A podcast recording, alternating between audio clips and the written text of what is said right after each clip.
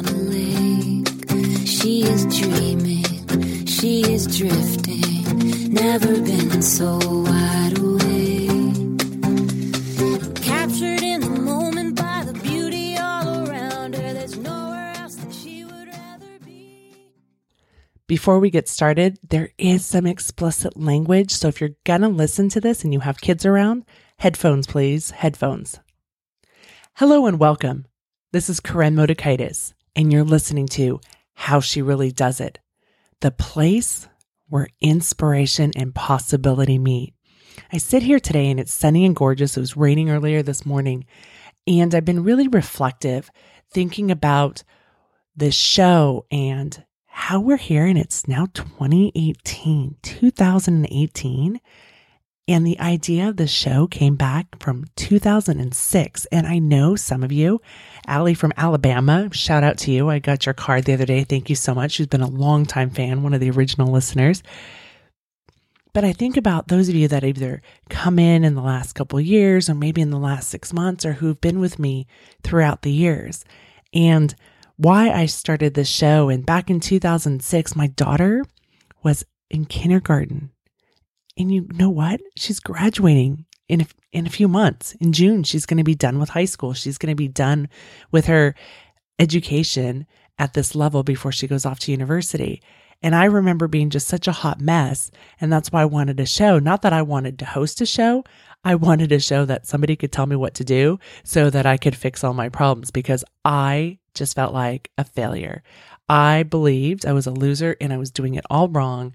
And I just needed somebody to teach me how to do it. And then somehow I became the person on the mic, finding all those guests to come in and teach us. And I learned along the way. And it's been 12 years now. It blows my mind. Will be 12 years this October. But 12 years ago, where this rumbling and this pain came from. And this is going to be so great because we're going to be talking today about how to face and overcome the silent assassin called shame. And now here's the thing if you're just joining us, you're like, shame? Why is she talking about shame? The rest of us know that I talk a lot about shame because even back in 2006, what I didn't realize what I was really feeling was shame. I thought I was a loser. I thought I was a messed up mother. I wasn't doing it right. I couldn't do my job. I couldn't do this. I wasn't enough. And I would just beat myself up. And I was filled with a lot of self hatred. And not that I say you have to go start your own radio show to come out of that, because that's what this show is going to be about for you. But that is what shame is it's that self hatred that we have. It's that there's something wrong with me. I am bad. I am broken. I'm not enough. I'm not doing it right. If only if I did it right, then I wouldn't have these problems. If only I did it right, then my kindergarten would be just so happy. If only I did it right, my blended family wouldn't have any problems. What I now know is, of course, there's beauty in the mess. But what I didn't know back in 2006 was that I was right where I was supposed to be and I was going to be okay. So in today's show, I'm going to talk about how to face and overcome the silent assassin called shame. And for those of you that have been longtime listeners, you know assassin's not a word that I typically use. It's not part of my language. And it's so interesting because my clients are often saying battle, fight, right? And I'm like, no, how about let's love? And I'll get into that later on. But it's not about puffing up and battling. And I did that for a really long time. And especially back in 2006, I was battling myself and everybody else, thinking that was going to help me overcome. And shame is a silent assassin. It keeps us small. It keeps us in pain. It shuts down our voices. It shuts down who we are and we think we're bad. So that's why I'm calling it the silent assassin called shame. But first, in order to be able to face shame, you have to know what shame is. And I want to go through it some more because while it's when I was talking in the introduction about that being that mom, and I at that time I had a blended family, four kids living at home, and I had a five year old, uh, a three year old, a 15 year old, and an 18 year old or 17 year old in the house. You know, there were lots of tears. I was trying to figure out, like, how can I do it all? How can I be that Enjoli commercial that really was a really painful belief, along with the Brady Bunch? You guys remember the Brady Bunch? I would compare my life to the Brady Bunch, thinking that was how I was supposed to have a raised blended family. You know, the biggest problem was Marcia Brady getting her nose hit before I think a dance with a baseball and her nose got really big and there are no socks on the floor. There's no homework spread out all over the place. Her husband seems to be home quite often and she has Alice who helps keep things together. Like that was what I was comparing my life to be, that it was supposed to be. That was my gold standard. And there was no way I was measuring up. Well, first of all, I worked. I've always worked. So Carol didn't work. And but I thought that was the standard that I should be. And I would beat myself up and tell myself that there was something wrong with me. I didn't know what I was feeling was shame. I didn't even understand. I didn't understand that that feeling that I was so trying to avoid was the reason I would eat three bowls of ice cream at 10:30 at night in hiding because I didn't want anyone to see that I was eating that, but I was there to numb. I was numbing myself in my life because I was feeling this thing that I didn't even know. So, one is in order to be able to face it, you have to understand what is shame. Shame is a feeling, it doesn't mean that you're bad. We all feel it. And that is great news because you're not alone, my friend. We all feel shame. And shame is created by the stories that we tell ourselves, right? I know that you can sit there and listen to my Brady Bunch story and go, but Corinne, why would you compare yourself to a television show? But really, I know we do stuff like that. We're so good at compare and despair. We put these images of these lives that we're supposed to live, and then we make them the gold standard for how we're supposed to live our life when they're not real. And reminding yourself that that's a TV show. I mean, one of the things that I remember one day when I finally got out of this illusion that my life needed to be the Brady Bunch was well, wait a second. Where are, where's Carol's ex? Where's, was it Mike Brady? Where's Mike's ex? How come they're not in the picture? That left it pretty clean and tidy. Again, where are the darn socks that are on the floor? How come there's not crumbs on the counter? It was always clean and tidy and picked up. That, my friend, is not my real life. Maybe that's yours, it's not mine. So, one is know what feeling you're feeling and feel it. Start to get notice like, oh, this is shame. Where do you feel it? When I had Brene on my show, I mean, she was talking about her same shame sens- sensations and how important it is to understand it because then you can feel like, oh, this is shame coming. And then what is the story that I'm telling myself? What is the story that I'm attaching to? And by story, I mean, what is the belief? So my belief was, I have to measure up to Carol Brady. And it wasn't even something I was really conscious of until years later. And I was unpacking it, going, whoa, I'm comparing myself to a television show that I grew up watching. And I really started to pull it apart, like I've shared with you. When you can understand shame and you can understand the stories, then you can check in and go, huh, is that really true? Should my life be like the Brady Bunch? Well, no. My life I want my life to be the way that the Motekaitis household wants my, our lives to be. What are our family values? You know, what are the things that we do? And one of the things that I always said with my kids as they're grown up is that we fly our freak flags high. This is who we are. Different families have different rules, and that is okay. And I am willing to be different. And, and I really own that. So when I got out of this idea of who I was supposed to be, whether it was, again, the Brady Bunch, or there were so many different illusions, that Enjoli commercial, if you guys remember that, it was the woman who could bring home the bacon and fry it up in the pan and be a woman and do it all. Like, I can't do it all. And there were times that was like, I didn't want to know how to cook. And there were times that I didn't want to do this. And that was okay. But who is it that you're, you are? And who is it you're comparing yourself and telling yourself you're supposed to be? So that could be one area that creates shame for you.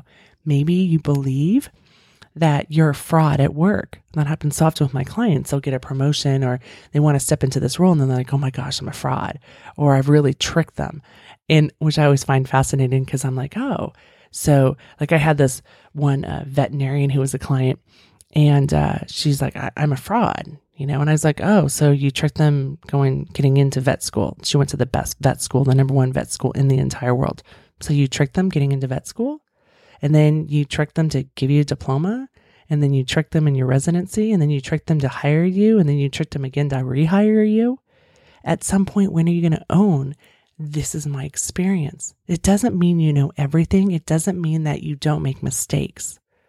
But we do that. So we say, I'm a fraud. My, my favorite saying to myself was, I'm a loser. There's something wrong with me.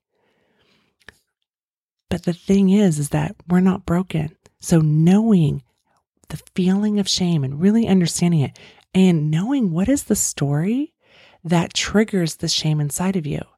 So for instance, years ago when I was really hardcore into Bikram yoga and I loved it. And uh, my physical therapist was pretty adamant that there were certain poses I couldn't do because of my back. And so I talked with the owner of the studio and she was fine with that.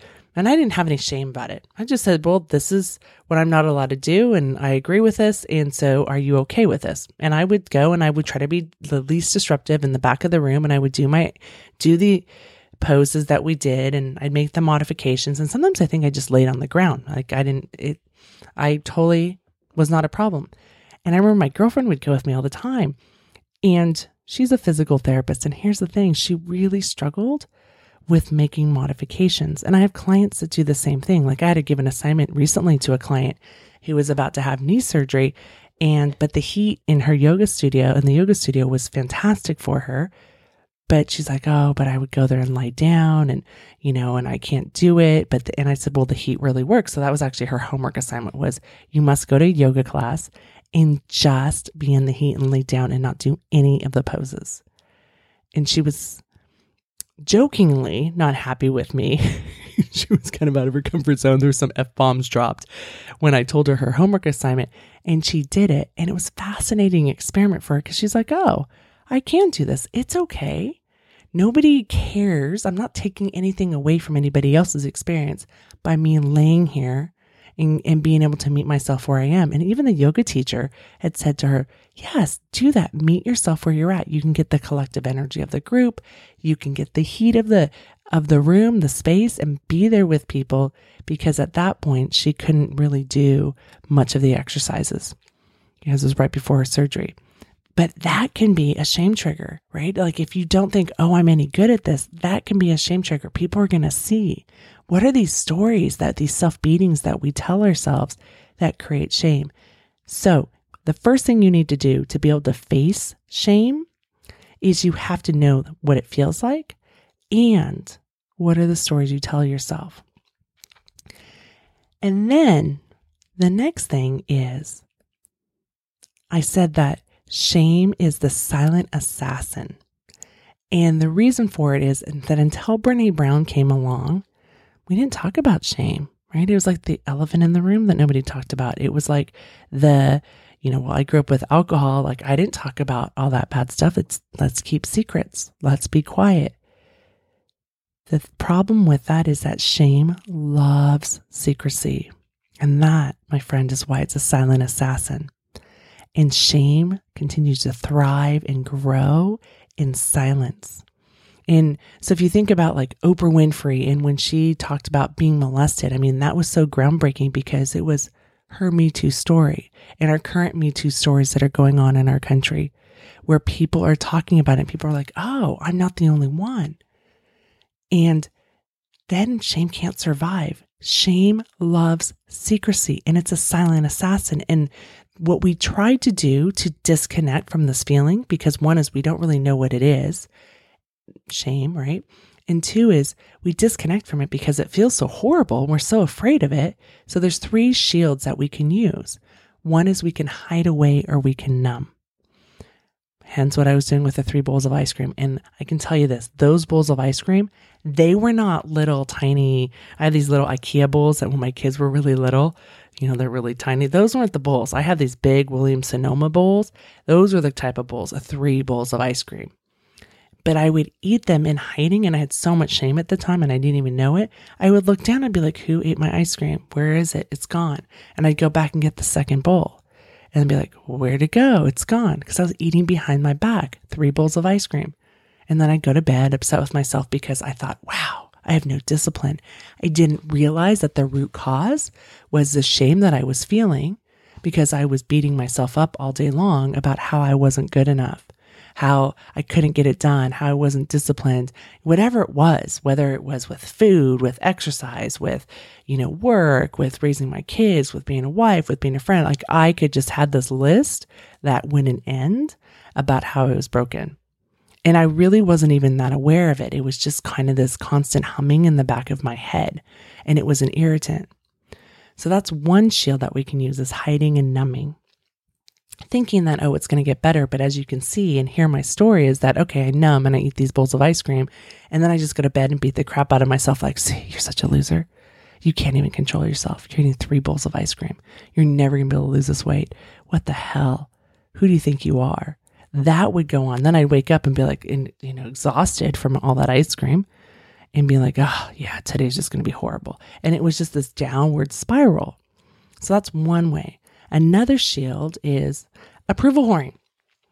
And um, I know some people struggle with me using that term, but it was it's so important that I use it and I know it resonates with so many of the listeners of the show. But it's that let me get your approval of me and then that will mean I'm okay. Again, we're trying to compensate for the shame that we feel and but we're trying to disconnect from it. So it's like, let me look at me, yay me, look, validate me.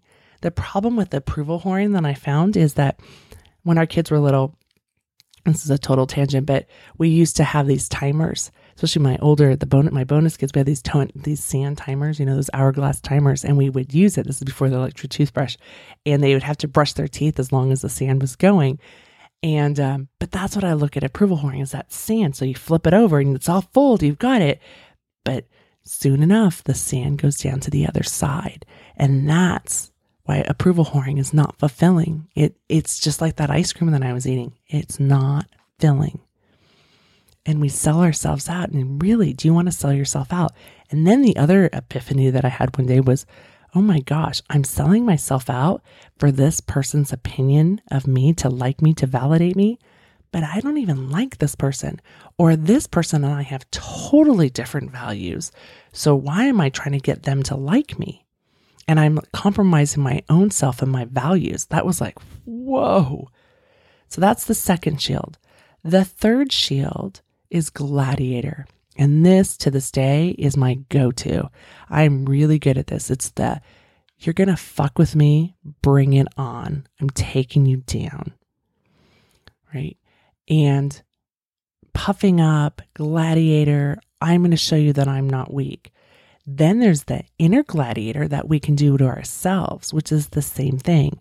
The problem is, is that you may feel powerful in that moment, like puffing up, getting really big, telling them off, all of that. The problem is it's just like the ice cream. You don't feel very good afterwards. There's a lot of regret and remorse. So, those are, that's why shame is a silent assassin. Because look at all the stuff that we do to try to disconnect from it, but it creates more problems. We sabotage ourselves. We create, we get in our own way. And we don't want to do that. We, we want is connection. What we want is belonging. And shame gets in the way of that. So, understanding that those are the things that get in the way of what we want. And to overcome shame, it's not about fighting back. It's not about assassinating shame or battling shame, because that's going gladiator. You don't need to battle. In order to overcome shame, it's about practicing self compassion and empathy. Yes, I talk about this a lot. Compassion is not weakness. Compassion is not rationalizing. Compassion is not giving ourselves permission to eat three bowls of ice cream because that's not compassion. Compassionate people have boundaries it's not all or nothing. There's a lot of gray area, and that's where it gets really complicated for people because what is enough? And to be able to trust yourself and go inside and go, okay, where are these boundaries? What am I comfortable with? What am I not comfortable with? So, the components of self compassion are these three things. And I invite you to write it down. One is self kindness and how that can look. So, if you eat the three bowls of ice cream, you'd be like, wow, I just ate three bowls of ice cream. what was I what was I feeling that I was working so hard to numb? Mm, you know, what was I so afraid of? And it was a bad feeling. And here's the thing I can do bad feelings. Maybe you need to be your own mother to yourself. Maybe you need to be your own parent to yourself.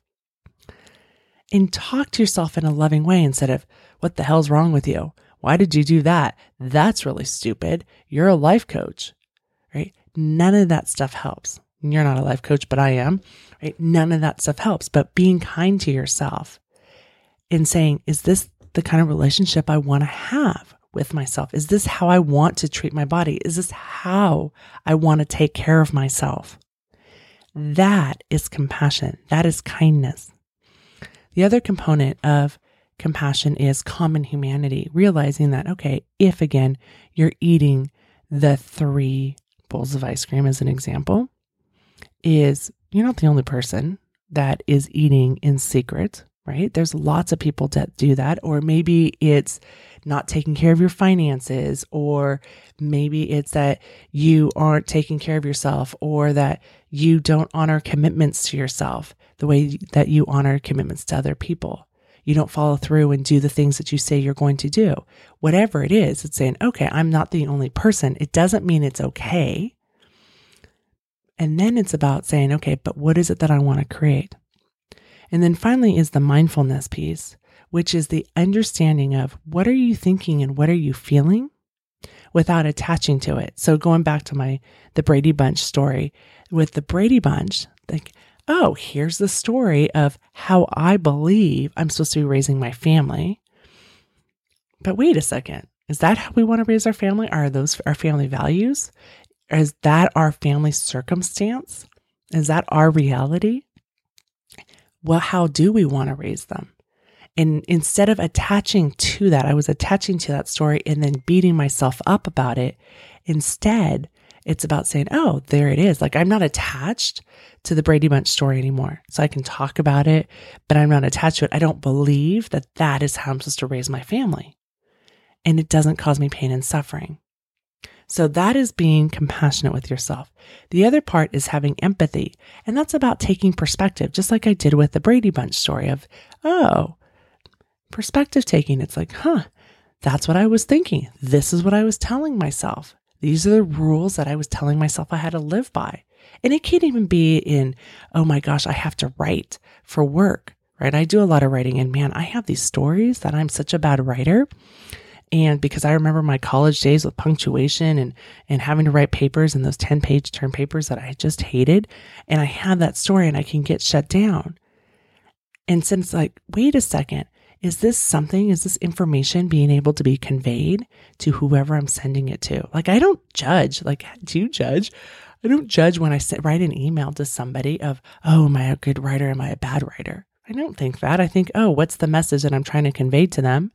And then even if they don't understand, or maybe I do a crappy job, I'm like, oh, I didn't really explain that very well. Let me explain it back. Same thing with speaking. Like, I don't really think much about the speaking. Like, I get up and I speak. But when I get into that performance place, I can shut down.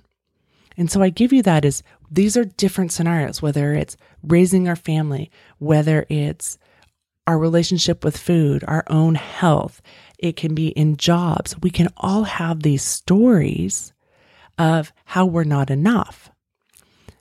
But when you have perspective and you can say, oh, well, wait a second, right? With the emails, if I'm writing an email to somebody, I don't go, oh my gosh, I'm such a bad writer and I'm going to get this punctuation wrong or the spelling. Like for me, shame, I do not have any shame triggers when it comes to spelling. One of my girlfriends, that's a huge shame trigger for her because she has a story that it's about intelligence. Like I don't have that. It's like the same thing for me with Bikram yoga. I don't have me not being able to do certain poses tied to any of my athletic worthiness. So I'm really clean with that. Same with spelling. If it miss I misspell stuff, I'm like, oh, that's okay. I misspelled it. It's not tied to my worthiness. But when I have to write for work, I can trigger myself because of my worthiness and I have to let that stuff go. So that's the perspective taking. The other part of empathy is recognizing the emotion what are you feeling? And that's what we were talking about earlier, like how to face and overcome the silent assassin called shame is what are you feeling? Recognizing it, being able to understand and identify what is shame, what is frustration, what is sadness. I often find with my clients that when they'll ask them, okay, well, what are you feeling? And at first they'll be like, oh, I'm sad or I'm angry or I'm frustrated. And as we keep diving into it, what they realize is they're feeling shame.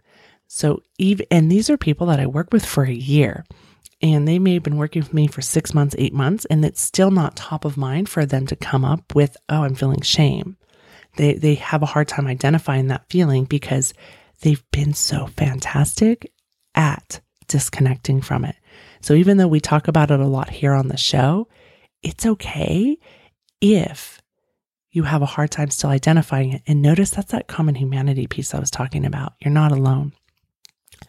So, perspective taking, recognizing the emotion, sharing your story, sharing your emotion. And here's the key to this one though it's about sharing it with somebody who's earned the right to hear your story.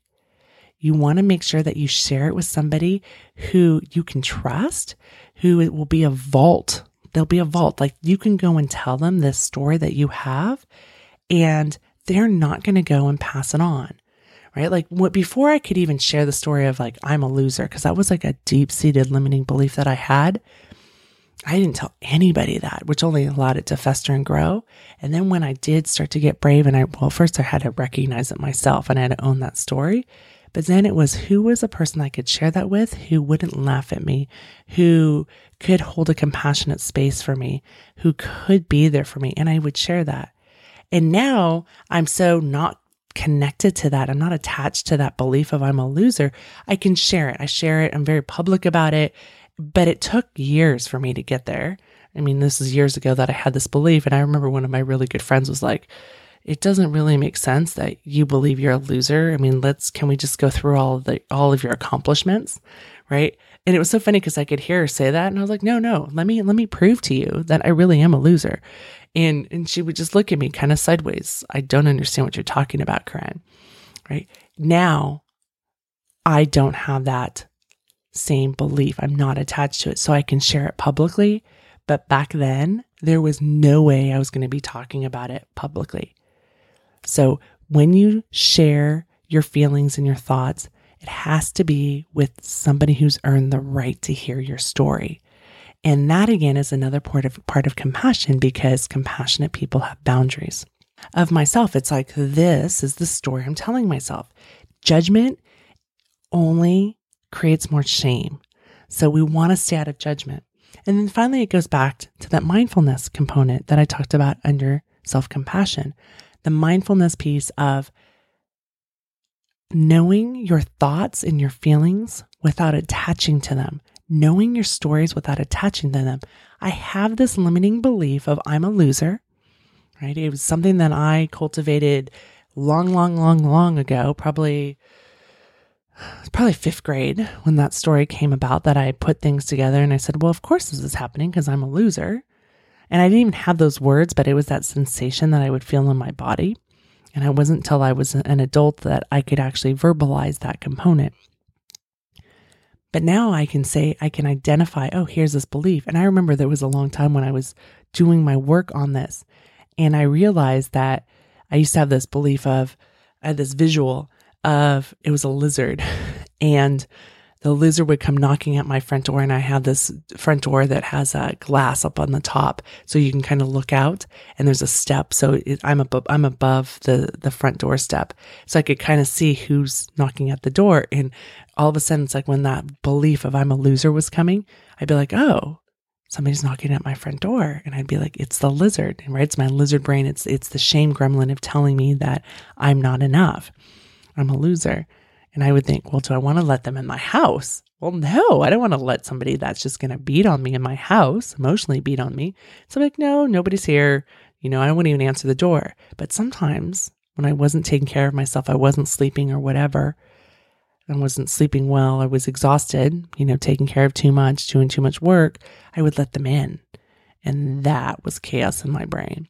So that became a good visual for me, a good metaphor for me over time. And it was like, then I started to learn, oh, if the lizard or if the shame gremlin is coming to knock on my door, what is it I need right now? And oftentimes was I needed to go take care of myself. I needed to go to sleep. I needed to rest because I was probably, especially back when I'm thinking about this scenario, was when I wasn't sleeping that much because I was like, I'm a busy person. I don't have time to sleep. So paying attention to the stories that you tell yourself and what feelings that they come up without attaching to them and checking in with them.